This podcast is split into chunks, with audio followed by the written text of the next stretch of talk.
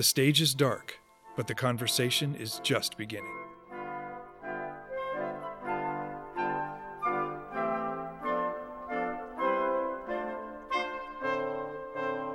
Welcome back to the Utah Symphony Utah Opera Ghost Light Podcast, a behind the curtain look into the world of classical music and the artists who make it. I'm Jeff Counts.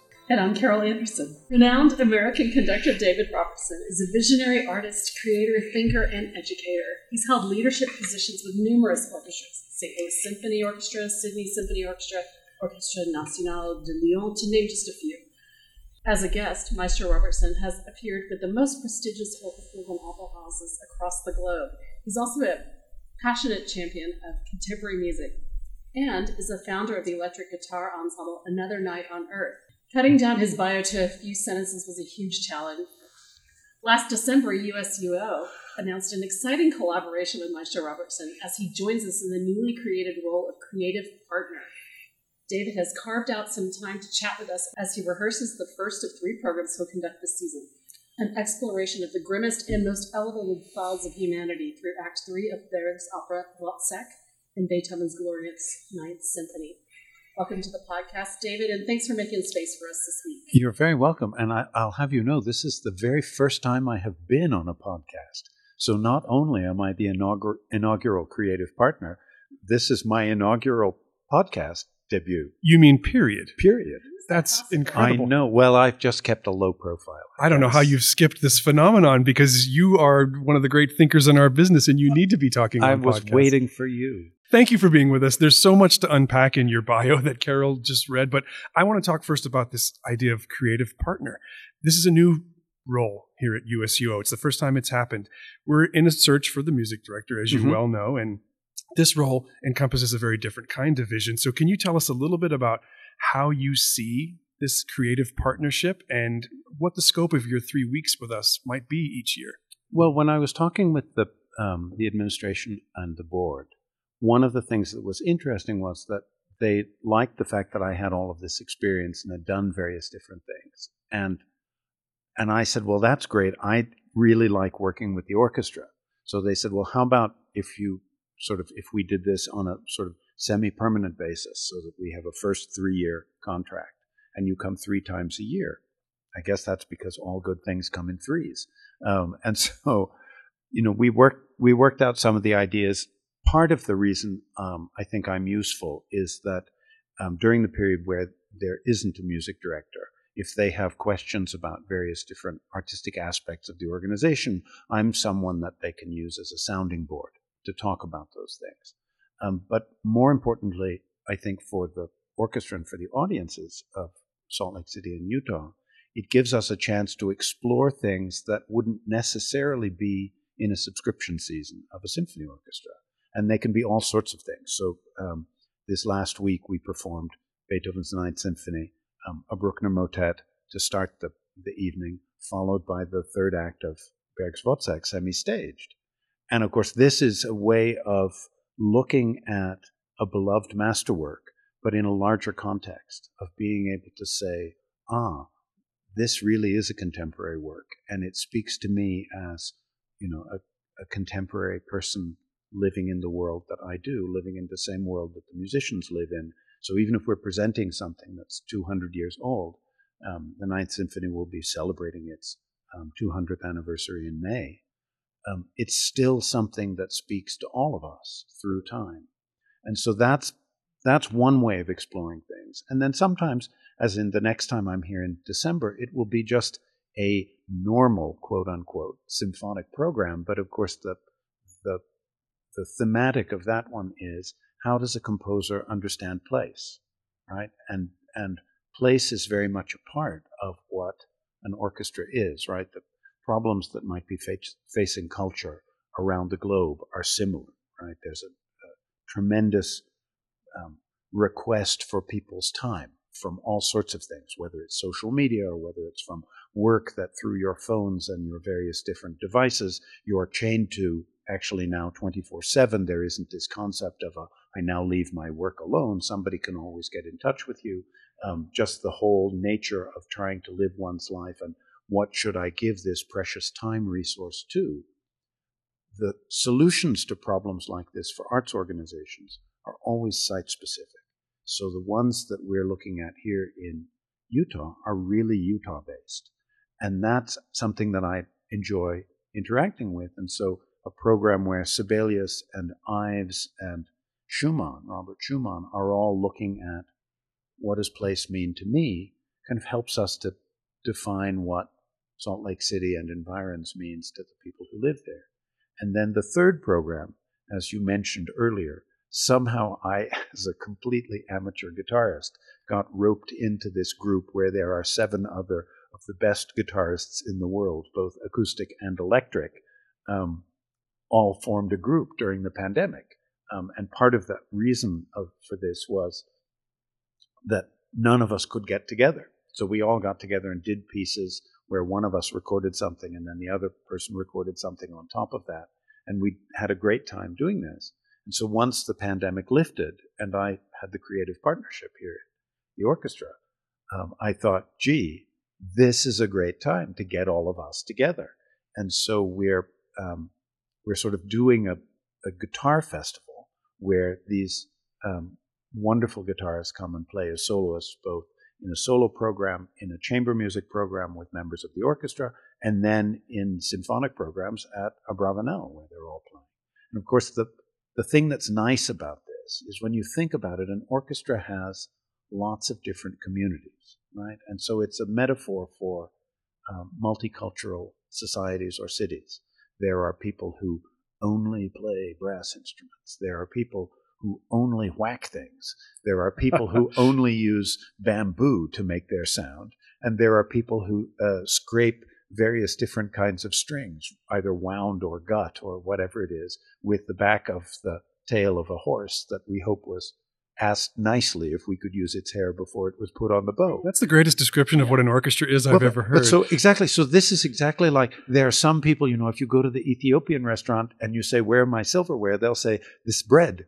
This is what you use." Right. And and it, and you, once you get over the initial, "Gee, that's a little strange," you realize that it's a delicious way to eat food, or to go to a place where you say. Um, are, do I have utensils? And they say, yes, these two sticks are what you use to eat everything. And you say, noodles? And they say, oh, yes, especially. Right? So that this is, I feel, very much the way the orchestral groups are. And so it, it makes perfect sense that you have, you know, a string instrument um, with four strings. Why not invite your cousins who have six strings? And so this means that, you know, it's kind of like a family reunion of the larger extended family with the guitar. I my relationship with Utah Symphony now is fairly oblique. I worked here for 15 years, but now I host this podcast with my friend Carol, and I also annotate the programs for the symphony, write some articles for the opera. So I've gotten to experience your programming as an annotator, and it's been very exciting to me to mm-hmm. write about Wozzeck, for instance. That never happens in, in, in a symphony annotator's life. But I would venture to say, knowing what I know about you, that this is not an anomaly. You program this way and always have, right? Yeah. This is not just something you're toying with here.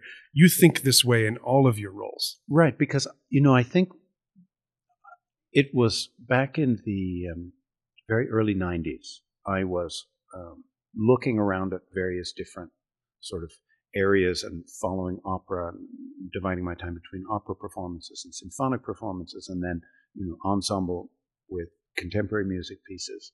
And I was struggling with this idea of the live art form, right? Because it's very difficult, and you have this horrible statement, but it's actually true that the marketing department is working hard to get butts on seats. Um, and that sounds really crass, but at the same time, it is this this aspect of how can you invite somebody to come and see something, particularly something that they haven't experienced before. That's, I think, the, the trickiest thing. And we know this from restaurants. People go into a restaurant and they always have the veal piccata, and you say, Actually, would you like to try the scallop milanese? And they go, No, I want the veal piccata, right? And you go, Well, but it's the same kind of basic. It's just a little dip. No, I want right. So this is a this is a human thing. It's natural. And so I was I was, you know, working with um, someone, and they said, actually, the thing that I do in opera and theater is not to feel threatened by film and television, right? Because you could say, ah, live music is threatened by recordings. In a certain sense, yes, but only if you realize that there, are, there is in theater, there is in opera, there is in a live concert, a number, uh, there, there is a, a thing that you can do there that you cannot reproduce adequately or at all in a film or a television or a radio performance or a recorded performance. But those specific qualities are the things you need to look at. So, one of the aspects that I love in theater is going in and seeing a play which has lots of complex ideas and they all interact and they're various different themes. And when you talk afterwards, no two people seem to have the same experience of that theater piece. Vaguely similar, right? Everyone knows if they've seen A Doll's House what's going on with uh, the main character and what are the sort of forces, but but in the real details, everyone picks up something different. And so when I look at a concert program, I try to think of this as create an unrepeatable connection between the different pieces that are on the program. A little bit like when you go into a really beautifully organized room in an art gallery and you have three paintings. Quite often they're done in a sense a little bit like you might see recordings in a in, in, in the old time record stores or on even on a um, on Amazon or um, some sort of website where they organize them around if you like Brandenburg 3 you'll like Brandenburg 2 you'll like Brandenburg 4 and so you just so and so the idea is we're going to have a concert of all the Brandenburg concertos. Wait a minute. Can we maybe say let's put Brandenburg 3 together with Stravinsky Dumbarton Oaks Concerto, which is inspired by that, but also maybe go to an earlier piece that inspired Bach in the idea of the Brandenburg concertos, say um, one of the Italian concertos. Um, possibly even put a motet where there are uh, interacting and connected voices, and then possibly also have some piece that is um, connected up to this notion of passing off the idea so that in other words, a kind of roundtable discussion about music, which is what all these pieces are in the end. It's not all they are, but it's one of the aspects. And so suddenly you, you have that concert, or you have the room in the gallery where you have a, a Monet and a Chardin and a Picasso, and you say, wait, I see these connections between them, which if you weren't in that room, you'd never really have thought about. So the idea for me is when you come into a concert, it's it may have pieces that you already know, that you have heard before, that you love, but the connection and correspondence between that piece and others on the program will reveal to you things both about that piece itself and about um, ideas and thoughts and correspondences that beforehand you hadn't come across. And what that means is that that program is the justification for having a live group of musicians who are expensive to maintain at a high level and require you to leave your abode and your cozy home and go to a place that is not your home and pay attention to it. And if I think if we do this right, the reward for your attention is something that is indescribably wonderful. I am really struck by the fact Jeff and I have been seeing a thread through some of the conversations we're planning for the season about uh, talking about these pieces that are eminently familiar and why we should bother seeing them again. Right. Why do we want to see a La Boheme? Well, we know that when you go to see that La Boheme, you'll never have that moment ever again in theater where those that cast and right. those orchestras they do that moment. Right. Even though there'll be another performance, uh, right. that same cast, it will never be the same. And so it's as if we asked you to speak to that theme just now because no one will ever hear Beethoven 9 the same way who hears it through the lens of Berg and No, and the, the interesting thing is um, all of us have memorized poems at some point.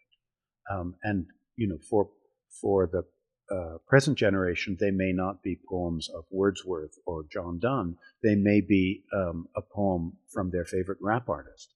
That's fine. The point is, when you come back to that poem for whatever reason, after 10 years, you suddenly see different things in it. And it's not that those words have changed, it's that you, the participant of that artistic experience, have changed and have a different perspective. And so you bring something to it yourself that you couldn't bring in your former self. And this is the thing that, that happens. So, you know, a work like Bohème, which is so glorious and, um, you know, so amazing, when you see it as a young person, it's fabulous and wonderful.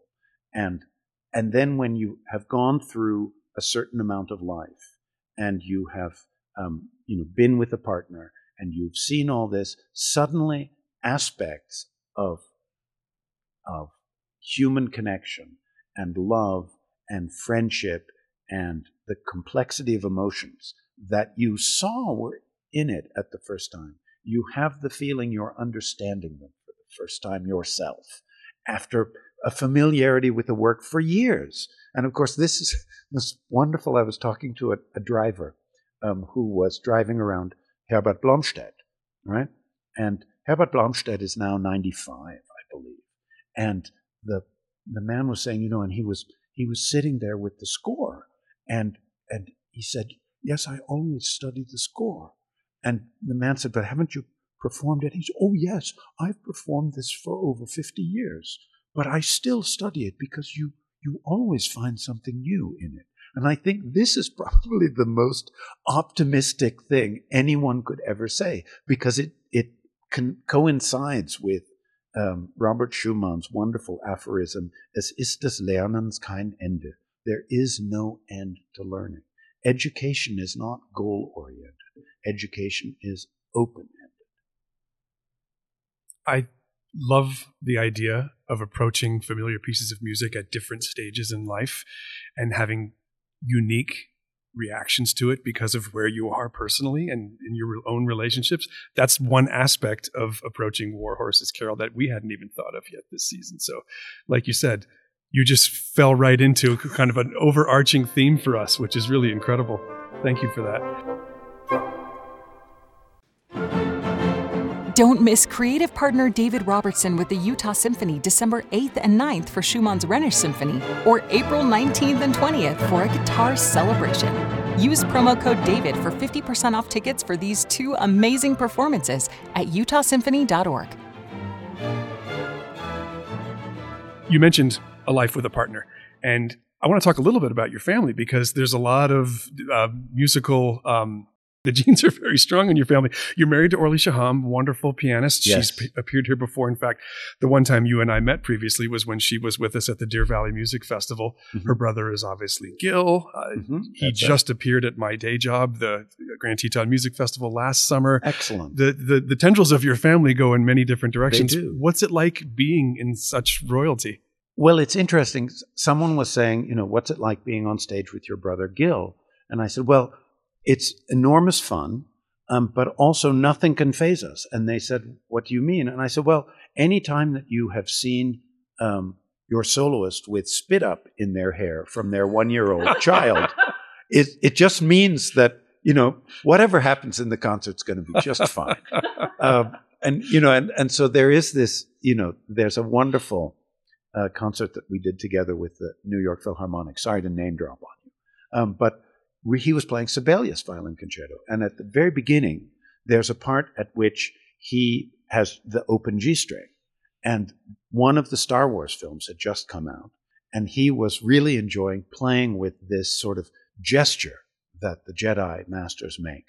As you don't want to do this. And they would move their hand. The mind trick. Exactly, from one one side of their body to the other, and he would release their the hold on the the fingerboard, and then do this gesture while I was conducting the orchestra, which of course made me crack up in front of the New York Philharmonic, and I kept going. Um, but it was it was a little annoying that he was doing this because I was slightly nervous to be in front of that. Very brotherly.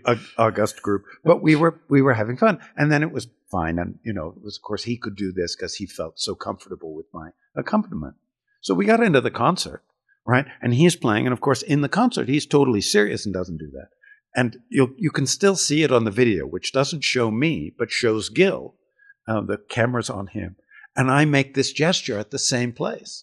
And you see he nearly, you know, breaks out in, in laughing, keeps it to a smile and continues playing beautifully, right? And of course, this concerto is in a minor key. It's not a funny concerto. So it's not a funny concerto. But, but this is the sort of thing that one does. And um, with Orly, you know, we, we met over music. That was how we first met, playing the, the uber romantic Chopin First Piano Concerto. So I should have known.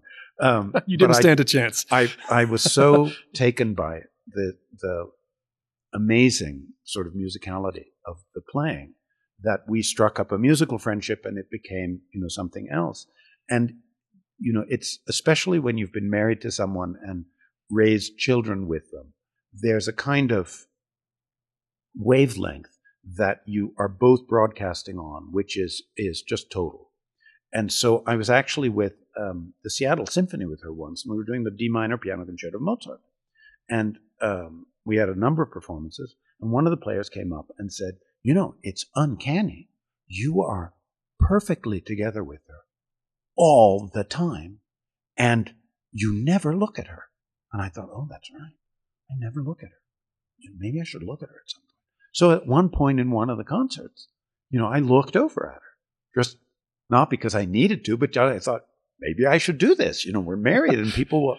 And so, sure enough, she looked up like, "Oh my God, something's wrong," and fluffed the note. And I felt so bad because Oh, wow. all of the other performances were note perfect as well as musically perfect. But so the one time she messed up is when it was like, "Wait, what's going on?" You right? never look at you never look at me. Why?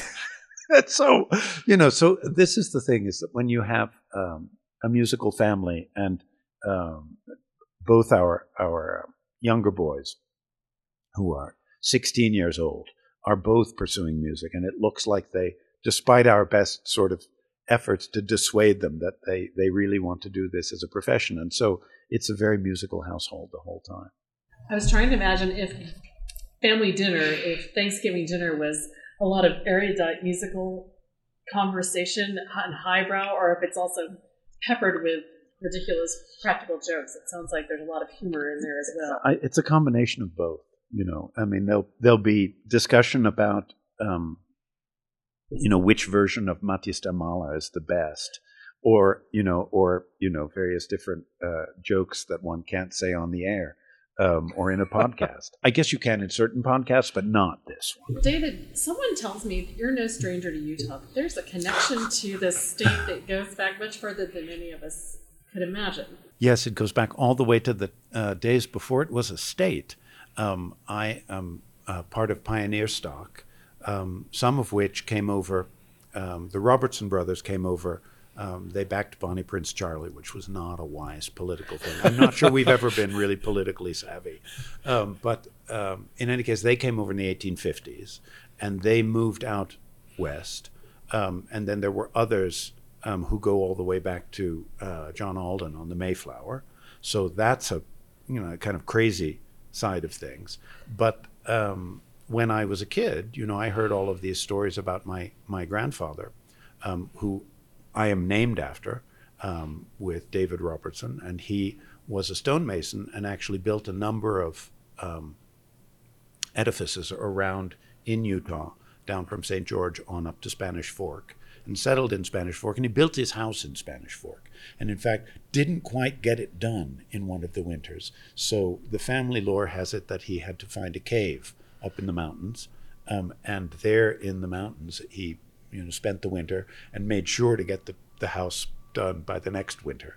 Um, so that that and then um, you know so many different cousins and and relatives um, in the uh, LDS society. So that at one point I felt as though I were related to all of Spanish Fork. It's not quite true, but I walked with my grandfather who left for California um, in the uh, around the First World War, and um, you know, he would just see random people on the street and say, "Oh, are you related to Cy Wilkins?" And you know, "Oh yeah, that's my granddad." You know, and sort of, and it was like it was really a little bit spooky um, how he seemed to know everyone in this town. Um, and so I, in when I was twelve, I worked on the hay ranch that the Olson brothers, my second cousins, um, had in Spanish Fork. Um, and that was some of the hardest work I've ever done, and it taught me that that's not work I am cut out for. um, but um, but it was very it was very exciting, and there was a family reunion up in Wyoming where we you know saw all of the um, the various different family members, an extended family, um, and at one point, um, my aunt um, Merle had something like 93 descendants, right? And this, and I remember, you know, my, my mother had, I'm, I'm one of three children. I'm the middle child um, between two sisters. And one of the cousins at this family reunion came into our trailer where we were, my mother was cooking lunch.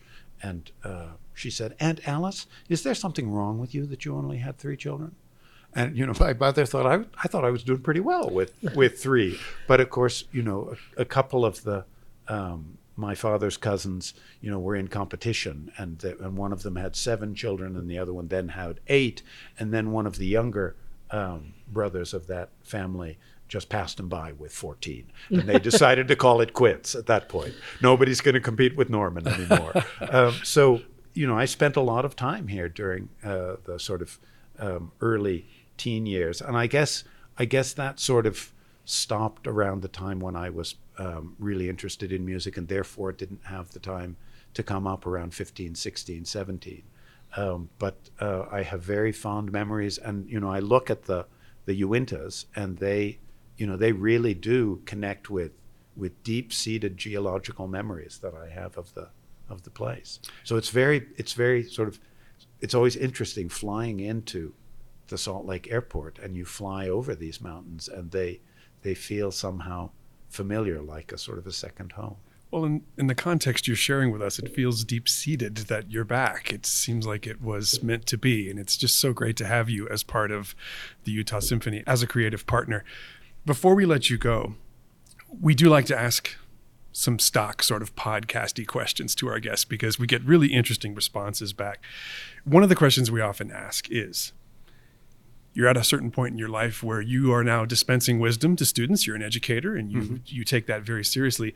Is there something that you look back on your schooling days that you wish the professors or teachers that imprinted on you had told you then? Is there something that you can look back on and wish you'd been told something you've learned in the meantime? You know i think this is a universal. I mean all of us um, when i was a kid my father bent over backwards to get me the best train set ever. And I like trains, but clearly this was the I didn't have this train set when I was a kid because we were moving all the time and I really would have wished it and now we're stable and so my son's going to have a train set. Um, I think that's normal, right? Every parent feels that way. They want to, you know, give something to their children. I was very fortunate in that both my parents supported all sorts of different things. So, you know, through grandparents, I I can fly fish, I can ride horses, I you know can build model airplanes, I can do all of these things that have nothing to do with my profession and that I don't exercise presently. Um, doesn't mean that I'm the person around the house who, if a picture needs to be put up, I'm the only one who, you know, is is given the task. Um, fixing the toilet as well. That's another, you know, the, it, it, these things tend to extend out like a, a stone dropped in a pond. Um, but I think in in the educational sphere, one of the um, things that I do at Juilliard with the graduate conductors is there were all sorts of things that I had to learn kind of um, just in the course of doing the job, and therefore made some stupid mistakes that you know stubbed my toe in various places where had I known better, things might have helped. So, for the next generations, what I've tried to work out, for example, at Juilliard, is a program in which, unlike when I finished my uh, official schooling, um, and I had to suddenly learn all of these things in situation, by the time they finish the two years, they're actually ready if an opportunity comes along for them to be a music director of a, uh, of a small group somewhere, he or she will be perfectly prepared to handle everything. They may not have had the experience, but they know the things that are going to be coming at them. The number of scores, the different groups that they're working with, whether it's in marketing or whether it's in public relations, whether it's the stage manager, whether it's the personnel manager, what the job of an artistic administrator is, what an executive director does, what the role of uh, board chair is, what it's like with agents. All of these different things are part of the curriculum, as well as the, you know, part of the the the course is they put on a recital. So they work on the program. Um, they may run it by me, but they don't have to. They choose the musicians who play that from the students who are at Juilliard. They organize the rehearsals. They talk to the library to get everything worked out, and they have to do all of that.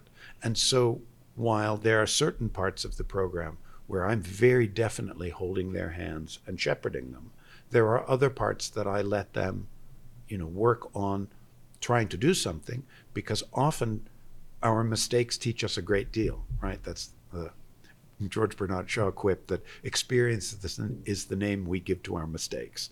Um, but it's true.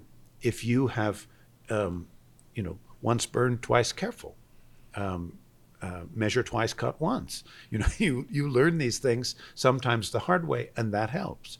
But it is helpful to create an environment in which many of these things are available. And what's fascinating, I find, is that students will often come back and say, you know, so many of the things that we talked about, I didn't realize the actual importance until I was in this situation. And I think that's the best you can hope for in any sort of um, educational environment. There are um, there are moments in my past where I've been so incredibly lucky and I think the most important lesson that anyone realizes as you go further in the profession and you have seen your colleagues along the way is the people who are successful and however that success is defined, right? Not necessarily outwardly, but internally, are the people who just didn't give up, who just kept going. You know, everyone has um, things they can count on, talents, and things that they feel they need to shore up, things that, that they wish were always better. You're going to have to deal with those your whole life. So deal with them, do the very best you can. And as my mother in law says, which I think is the most brilliant uh, advice you could possibly have, she says, you can only do your best. And when you look at that in sort of, first of all, it's uh, eine Erleichterung, it's a sort of a relaxation. Oh, you can only do your best. You shouldn't ask yourself to do more than your best.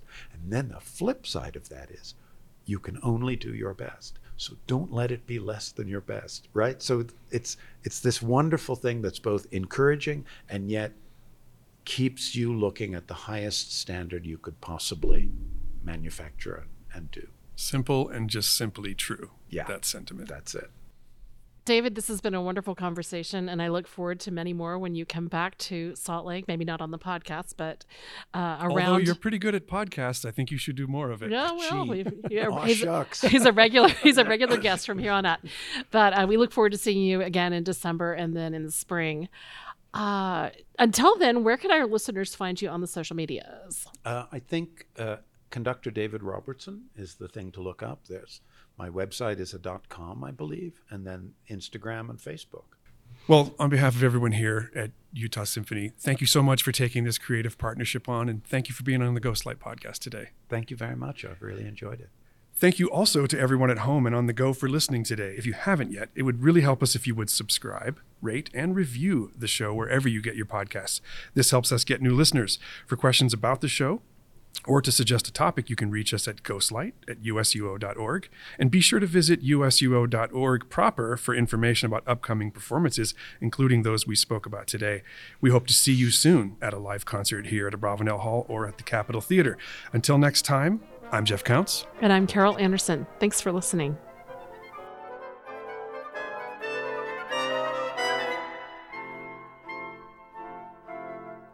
The Ghostlight podcast is produced and edited by Robert Bedont. The Utah Symphony Utah Opera season sponsor is the George S. and Dolores Dore Eccles Foundation.